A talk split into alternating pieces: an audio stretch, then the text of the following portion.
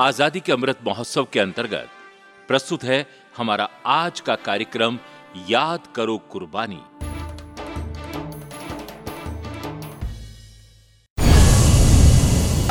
याद करो कुर्बानी। याद करो कुर्बानी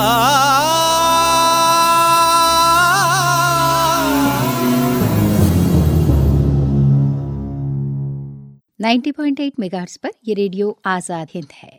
श्रोताओ आज का कार्यक्रम हमने केंद्रित किया है दो तरुण क्रांतिकारी, खुदीराम बोस और प्रफुल्ल कुमार चाकी पर। भारतीय क्रांतिकारी कलकत्ता के chief president magistrate mister Kingsford को समाप्त करने पर तुले हुए थे। उन्होंने बम का सीधा प्रहार कर उन्हें समाप्त करने का निश्चय कर लिया था। मिस्टर किंग्सफोर्ड क्रांतिकारियों को कठोर दंड देने के लिए बदनाम थे, परंतु ये कलकत्ता के chief president magistrate mister Kingsford का सौभाग्य था कि उनकी मृत्यु टल गई। उन्हें समाप्त करने के लिए पुस्तक बम की योजना विफल हो गई। एक बड़ी पुस्तक का आंतरिक भाग काटकर उसमें बम बनाकर रखा गया था और ये पुस्तक अच्छी तरह से पैक कर किंग्सफोर्ड साहब के पास पहुंचाई गई थी। रस्सी के खोलते ही कमानी के सहारे आवरण पृष्ठ उछलता और बम का विस्फोट हो जाता। किंग्सफोर्ड महोदय ने किसी अन्य समय खोलने के लिए ये पुस्तक वैसी की वैसी ही अलमारी में रख दी और इस तरह उनकी मृत्यु टल गई। इसी बीच किंग्सफोर्ड का तबादला कलकत्ता से मुजफ्फरपुर हो गया। वे जिला जज बनाए गए। क्रांतिकारियों ने तो जैसे उनसे बदला लेने का संकल्प ही कर लिया था। तरुण क्रांतिकारी खुदीराम बोस और प्रफुल्ल कुमार चाकी, जो प्रफुल्ल कुमार चक्रवर्ती के नाम से भी जाने जाते हैं, मिस्टर किंग्सफोर्ड की हत्या करने मुजफ्फरपुर पहुँच गए। वहाँ वे एक धर्मशाला में आठ दिन तक रुके और जज साहब की गतिविधियों का अध्ययन करते रहे। हम भी आराम उठा सकते थे घर में रहकर, हमको भी पाला था माँ बाप ने दुख सब सह कर हम भी आराम उठा सकते थे घर में रह कर हमको भी पाला था माँ बाप ने दुख सब सह कर वक्त रुखसत उन्हें इतना भी नाए कह कर वक्त रुखसत उन्हें इतना भी न आए कह कर गोद में आँसू कभी टपके, जो रुख से बहकर। गोद में आँसू कभी टपके, जो रुख से बहकर। तिफल उनको ही समझ लेना जी बहलाने को। तिफल उनको ही समझ लेना जी बहलाने को। हम भी आराम उठा सकते थे घर में रहकर। हमको भी पाला था माँ बाप ने दुख सब सह कर। हम भी आराम उठा सकते थे घर में रह कर हमको भी पाला था माँ बाप ने दुख सब सह कर।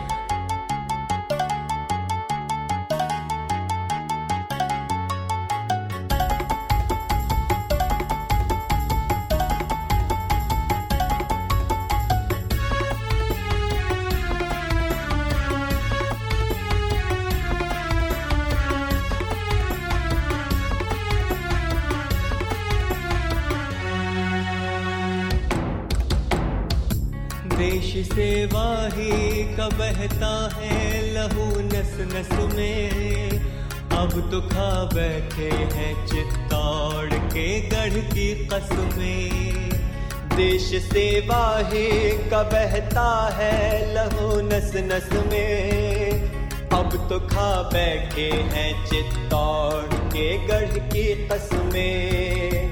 सरफरोशी की अदा होती है यूँ ही रस में सरफरोशी की अदा होती है यूँ ही रस में भाई खंजर ले गले मिलते हैं सब आपस में। भाई खंजर ले गले मिलते हैं सब आपस में। बहन तैयार चिताओं पर है जल जाने को। बहन तैयार चिताओं पर है जल जाने को। हम भी आराम उठा सकते थे घर में रहकर। हमको भी पाला था माँ बाप ने दुख सब सह कर हम भी आराम उठा सकते थे घर में रह कर हमको भी पाला था माँ बाप ने दुख सब सह कर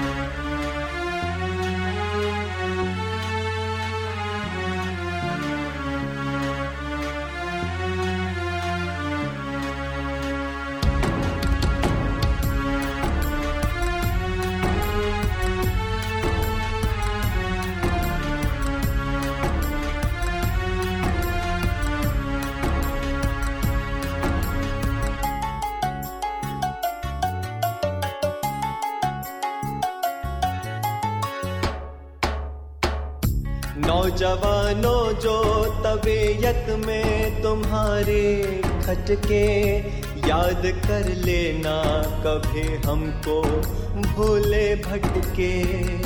नौजवानों जो तबीयत में तुम्हारी खटके, याद कर लेना कभी हमको भूले भटके। अब के उजवे बदन हो होवे जुदा कट कट के। के उजवे बदन हो वे जुदा कट कट के। और सर चाक माता का कलेजा फटके।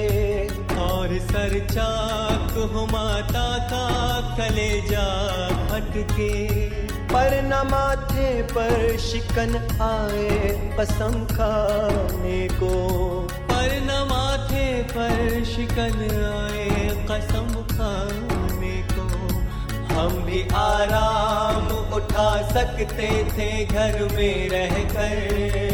हमको भी पाला था माँ बाप ने दुख सब सह कर हम भी आराम उठा सकते थे घर में रहकर। हमको भी पाला था माँ बाप ने दुख सब सह कर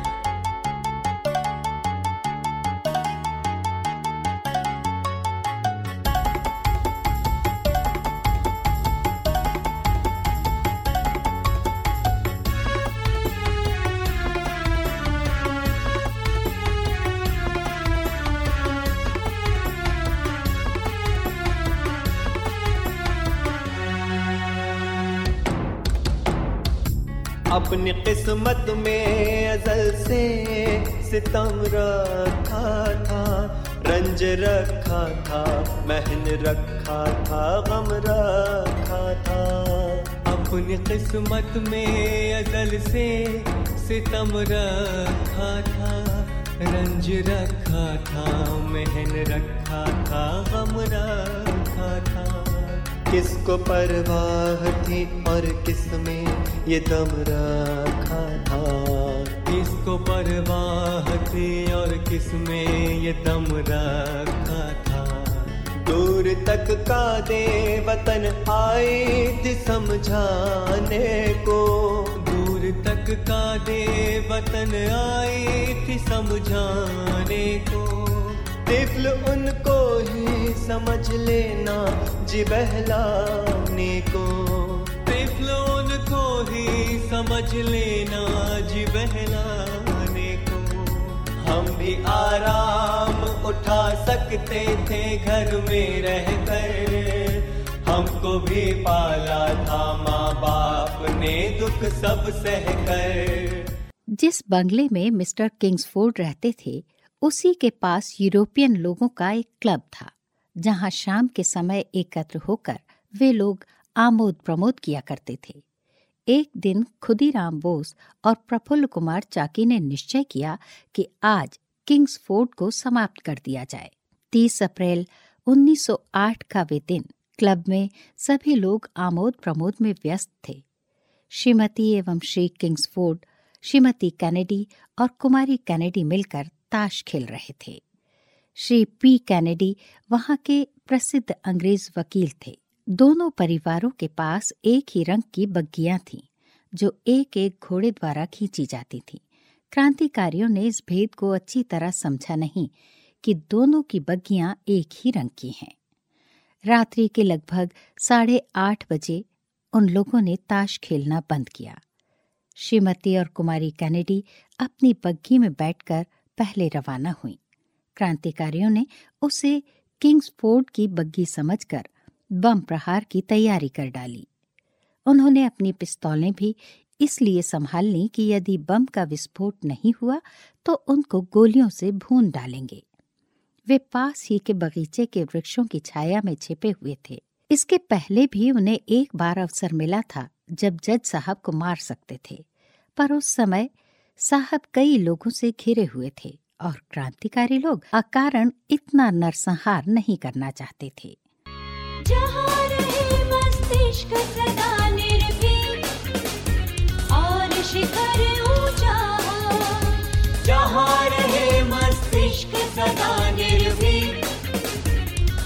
शिखर ऊँचा हो।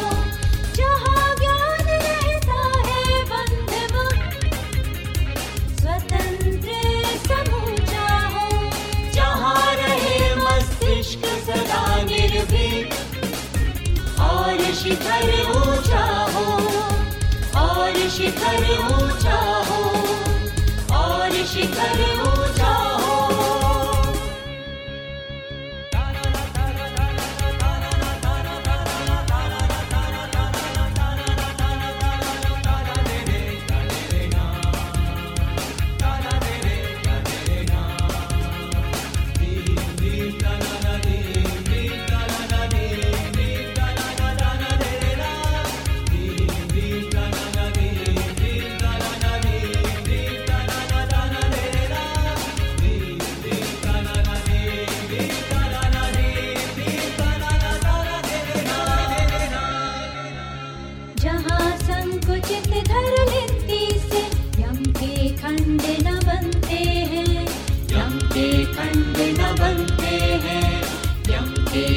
खंड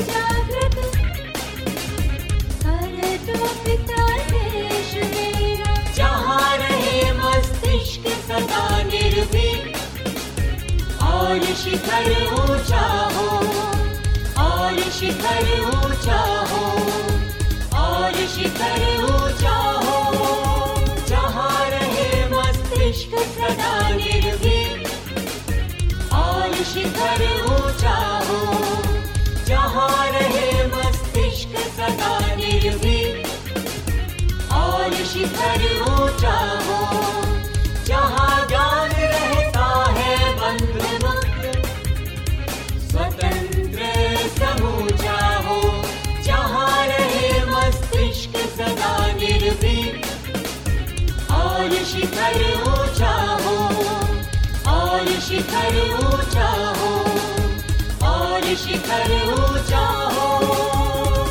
ज्यों ही कैनेडी परिवार की बग्घी जज साहब के बंगले के पास पहुँची, दोनों क्रांतिकारी कूदकर सड़क पर पहुँच गए। खुदीराम बोस ने बग्घी पर बम का प्रहार कर दिया। बम फटते ही इतने ज़ोर का धमाका हुआ कि सारा शहर हिल गया। बग्घी की खपच्चियाँ उड़ गईं। सफल प्रहार हुआ देखकर दोनों क्रांतिकारी भाग निकले। उन्हें विश्वास हो गया था कि वे मिस्टर किंग्सफोर्ड को मारने में सफल हो गए। उन्हें क्या पता था कि मिस्टर किंग्सफोर्ड के स्थान पर श्रीमती और कुमारी कैनेडी ने अपना बलिदान दे दिया है। खुदीराम बोस द्वारा फेंका गया बम भारत में विस्फोटित होने वाला पहला बम था। इस बम विस्फोट ने सारे भारत में खलबली मचा दी।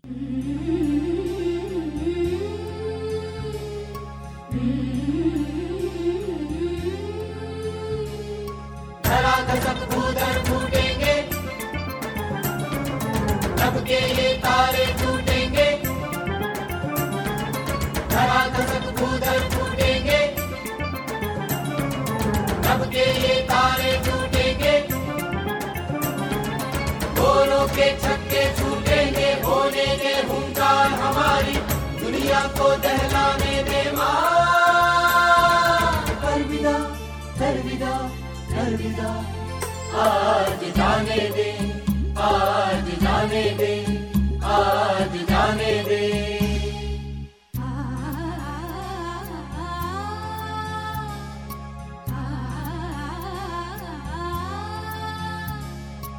अब गुलाम होकर न रहेंगे और न अत्याचार सहेंगे।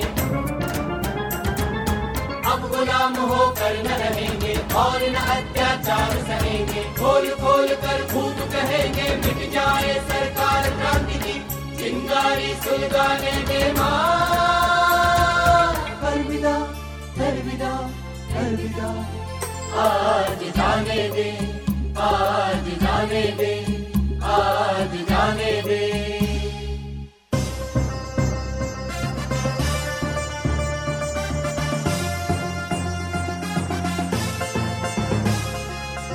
फिर तेरे सब दुख धोवे रिद्धि सिद्धि पर पंकज धोवे माँ, फिर तेरे सब दुख धोवे रिद्धि सिद्धि पर पंकज धोवे सुर समूह न्योछावर होवे प्यारी भारत भूमि हमारी हम भारत के गाने दे माँ। अलविदा अलविदा अलविदा आज गाने दे आज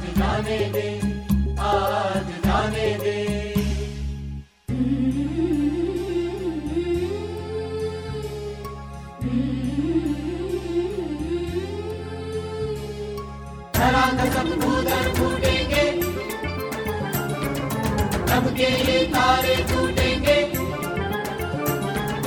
धराधसक भूधर फूटेंगे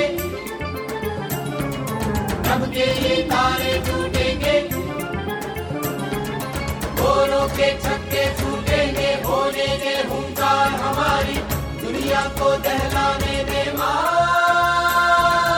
अलविदा अलविदा अलविदा आज जाने दे। आज जाने दे आज जाने दे।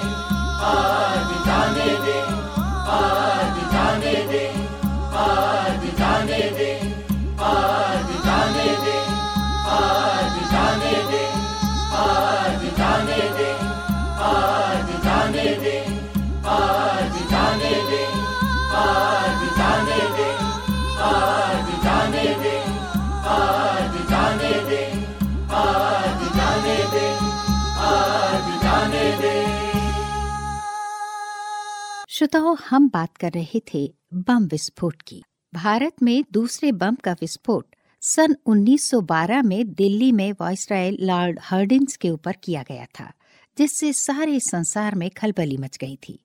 कैनेडी परिवार की बग्घी पर हुए बम विस्फोट का धमाका सुनते ही बंगले की सुरक्षा के लिए तैनात सिपाहियों ने दोनों क्रांतिकारियों को भागते हुए देख लिया था।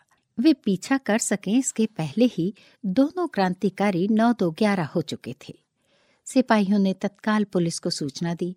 चारों तरफ़ से शहर घेर लिया गया। दोनों क्रांतिकारी तो तब तक रफू चक्कर हो चुके थे। बम के प्रहार के फलस्वरूप कुमारी कैनेडी की तत्काल मृत्यु हो गई और श्रीमती कैनेडी की मृत्यु अस्पताल में हुई। बग्घी चालक बुरी तरह घायल हो गया था। घोड़ा भी घायल हुआ था। कुछ दूर तक तो दोनों क्रांतिकारी एक साथ ही भागे। फिर उन दोनों ने अलग अलग दिशाओं में भागना प्रारंभ किया। प्रफुल्ल कुमार चाकी समस्तीपुर की ओर भागे और खुदीराम बोस एक ही रात में 25 मील भागकर सुबह तक बेनी गाँव जा पहुँचे। वो रात भर बिना कुछ खाए पिए भागते ही रहे। वे बहुत थक गए थे। स्टेशन के सामने ही एक दुकान से उन्होंने कुछ मुरमुरे खरीदे और बैठकर उन्हें खाने लगे। कैनेडी परिवार की हत्या का समाचार रात भर में दूर दूर तक फैल चुका था। बैनी गाँव में भी पुलिस सतर्क थी। दो तीन सिपाही खुदीराम बोस के आसपास ही चक्कर लगा रहे थे। सिपाहियों ने आपस में बातें की। कल रात किसी ने बग्घी में श्रीमती और कुमारी कैनेडी की हत्या कर दी। इस कथन को सुनकर खुदीराम के मुँह से अचानक निकल गया। तो क्या मिस्टर किंग्सफोर्ड बच गए? सिपाहियों को खुदीराम बोस पर पक्का संदेह हो गया। जैसे ही स्टेशन की ओर वे बढ़े, तीनों सिपाहियों ने उन्हें पकड़ लिया। जिस समय वे पकड़े गए, उस समय उनके पास दो रिवॉल्वर और काफ़ी कारतूस थे। पर पकड़े जाने के कारण वे उनका उपयोग नहीं कर सके। उन्हें पकड़कर मुजफ्फरपुर भेजा गया। खुदीराम बोस को देखने के लिए अपार जनसमूह एकत्रित हो गया। खुदीराम बोस के चेहरे पर भय या विषाद की एक भी रेखा नहीं थी। उन्होंने इतना ही कहा कि हम लोग तो मिस्टर किंग्सफोर्ड को मारने आए थे, पर धोखे से हत्या कैनेडी परिवार की हो गई। इसका हमें खेद है। भला से हमको लटकाए अगर सरकार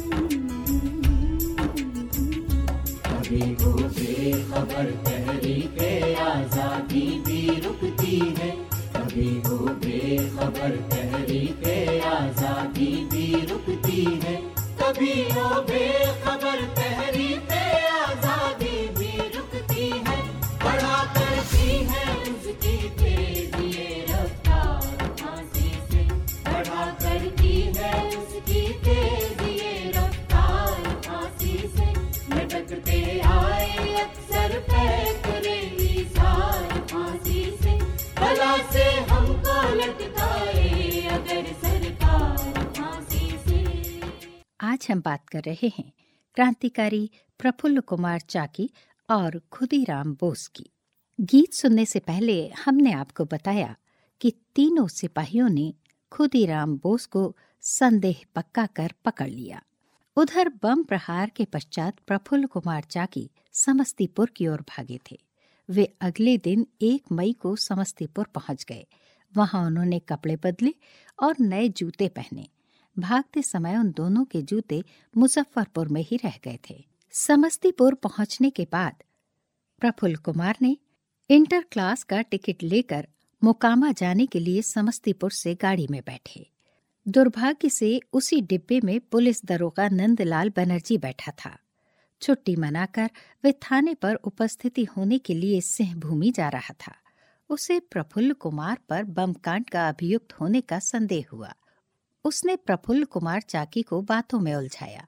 अगले स्टेशन पर चाकी उतरकर दूसरे डिब्बे में बैठ गए। इसी बीच दरोगा ने प्रफुल्ल कुमार चाकी के हुलिये की सूचना तार द्वारा मुजफ्फरपुर भेजी और वहाँ से आदेश की प्रतीक्षा करने लगे।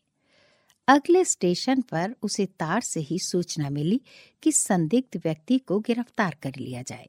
दरोगा प्रफुल्ल कुमार चाकी के पास पहुँचा और उसे गिरफ़्तार करना चाहा। प्रफुल्ल कुमार भागे। प्लेटफॉर्म पर दो तीन सिपाहियों ने उनका पीछा किया, पर बलिष्ठ शरीर का होने के कारण उन्होंने सिपाहियों को धक्का दिया और रेलवे लाइन की ओर भागे। उधर भी सिपाही तैनात थे। प्रफुल्ल कुमार घिर गए।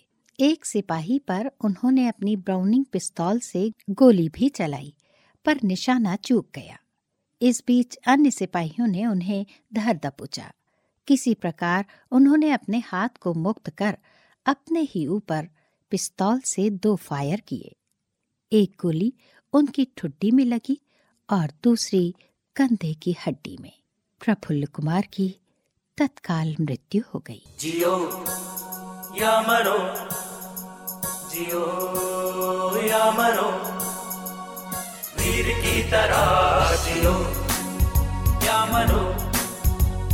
जियो या मरो वीर की तरह जियो या मरो जियो या मरो वीर की तरह जियो चलो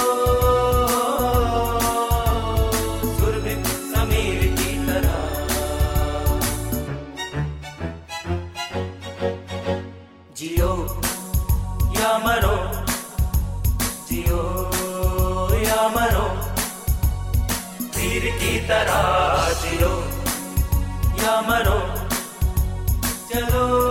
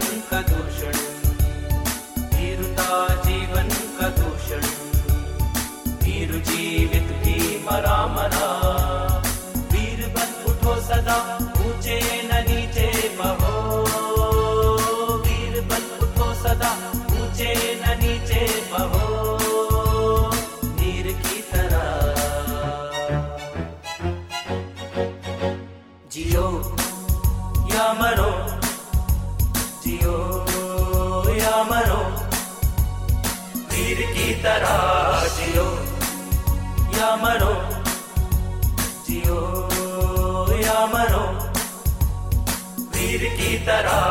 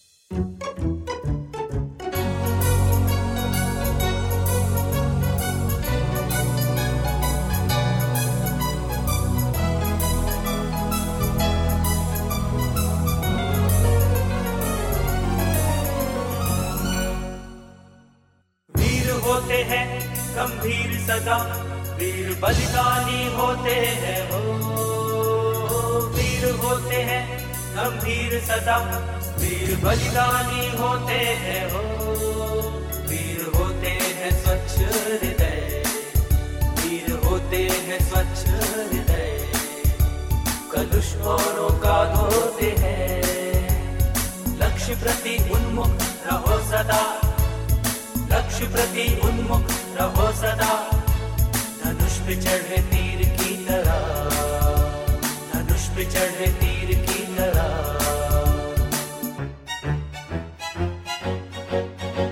जियो या मरो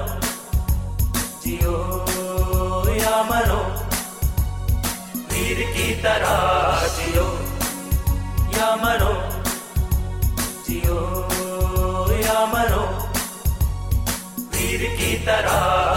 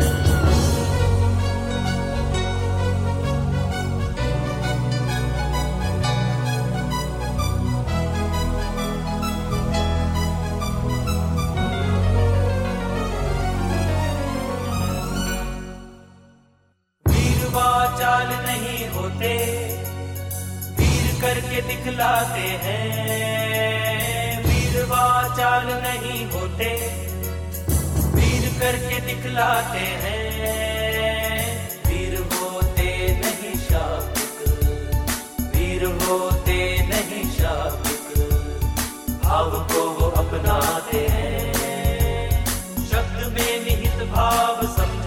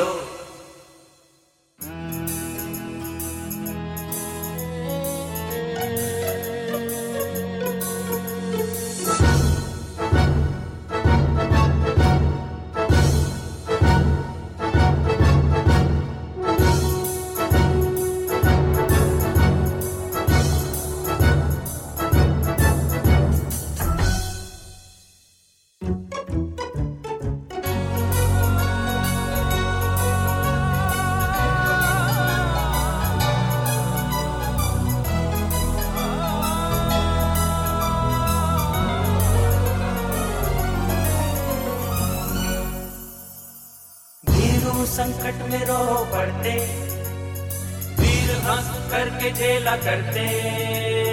वीर संकट में रो पड़ते। वीर हंस करके झेला करते। वीर जन है विपत्तियों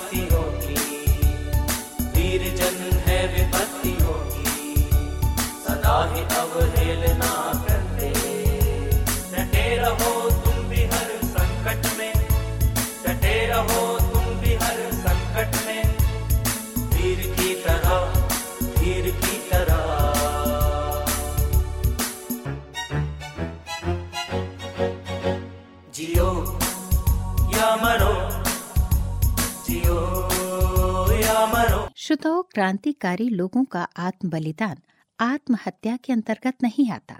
वे आत्म बलिदान केवल इसलिए करते थे कि कहीं उनकी असावधानी से अन्य क्रांतिकारियों के रहस्य पुलिस के हाथ न लग जाएँ। ये रहस्य कभी कभी सोते सोते बड़बड़ाहट के माध्यम से भी निकल जाते थे। कभी कभी कुछ कमज़ोर दिल के क्रांतिकारी पुलिस की यातनाओं से त्रस्त होकर कोई भेद बता देते थे। अपने दल की भलाई की दृष्टि से ही वे लोग आत्म बलिदान का रास्ता अपनाते थे। ऐसा ही आत्म बलिदान दिया प्रफुल्ल कुमार चाकी ने।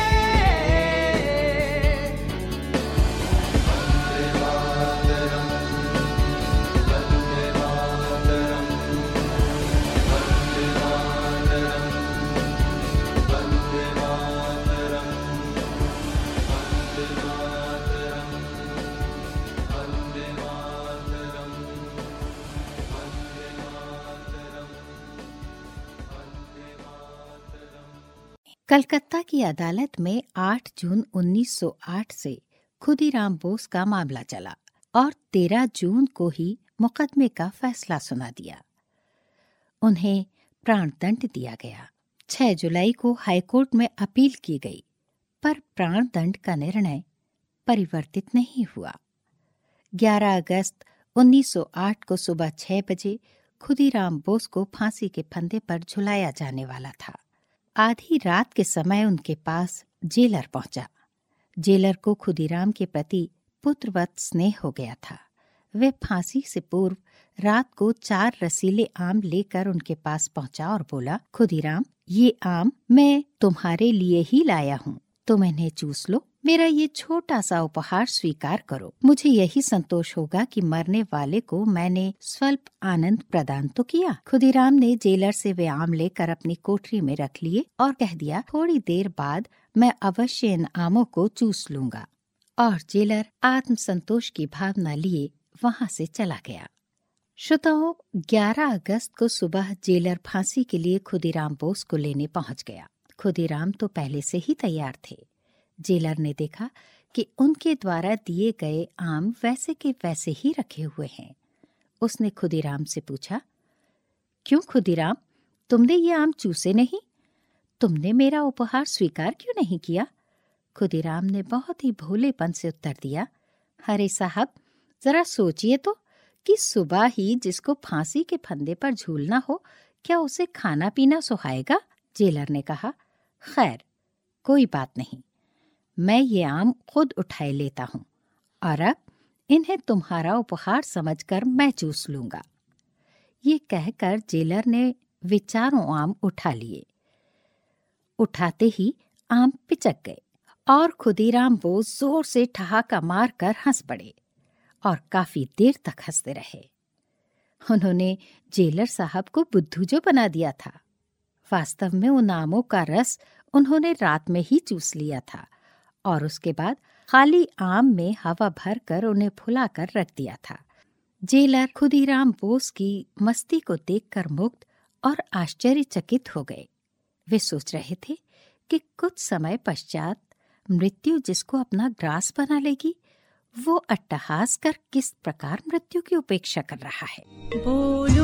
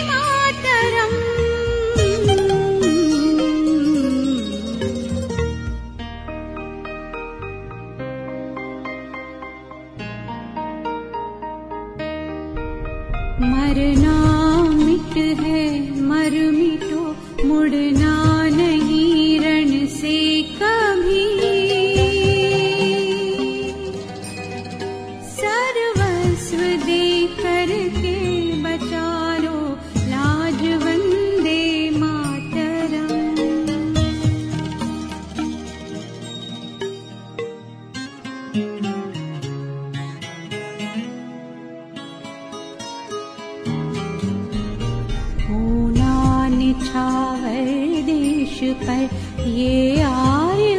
का धर्म है। धर्म चुत पर गिर पड़ेगी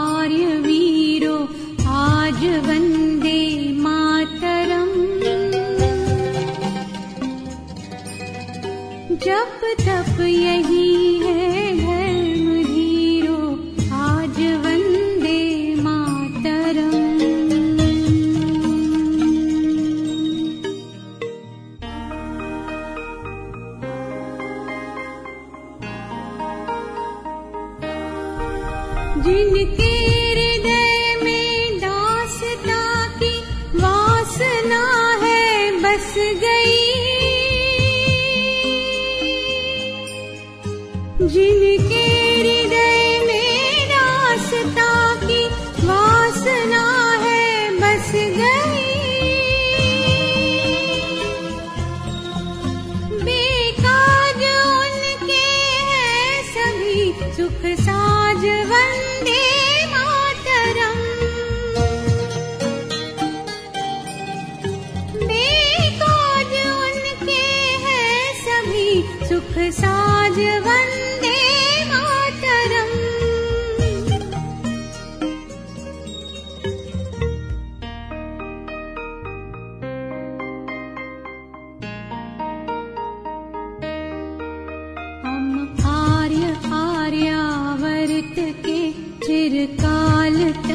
sông.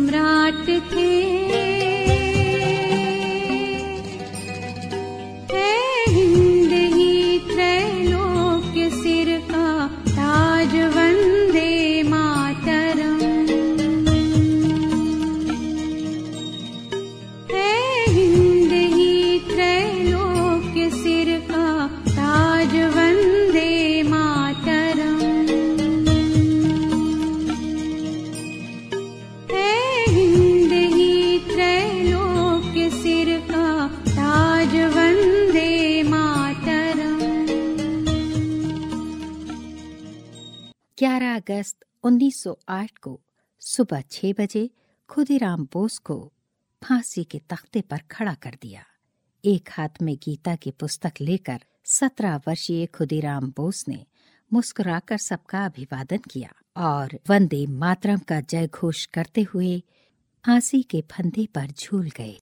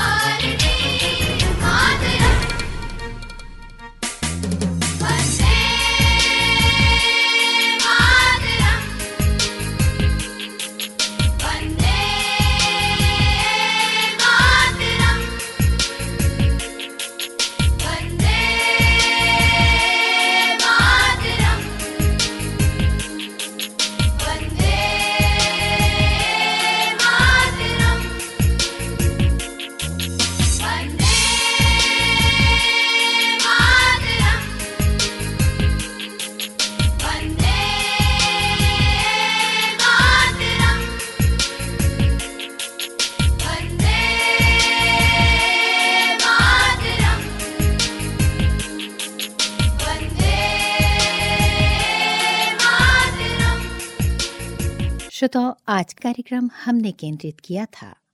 तरुण क्रांतिकारी खुदीराम बोस और प्रफुल्ल कुमार चाकी पर। अब ये कार्यक्रम समाप्त होता है।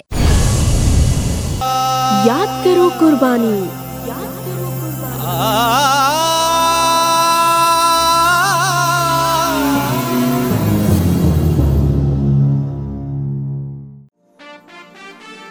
अभी आप सुन रहे थे आज़ादी के अमृत महोत्सव के अंतर्गत हमारा आज का कार्यक्रम याद करो कुर्बानी।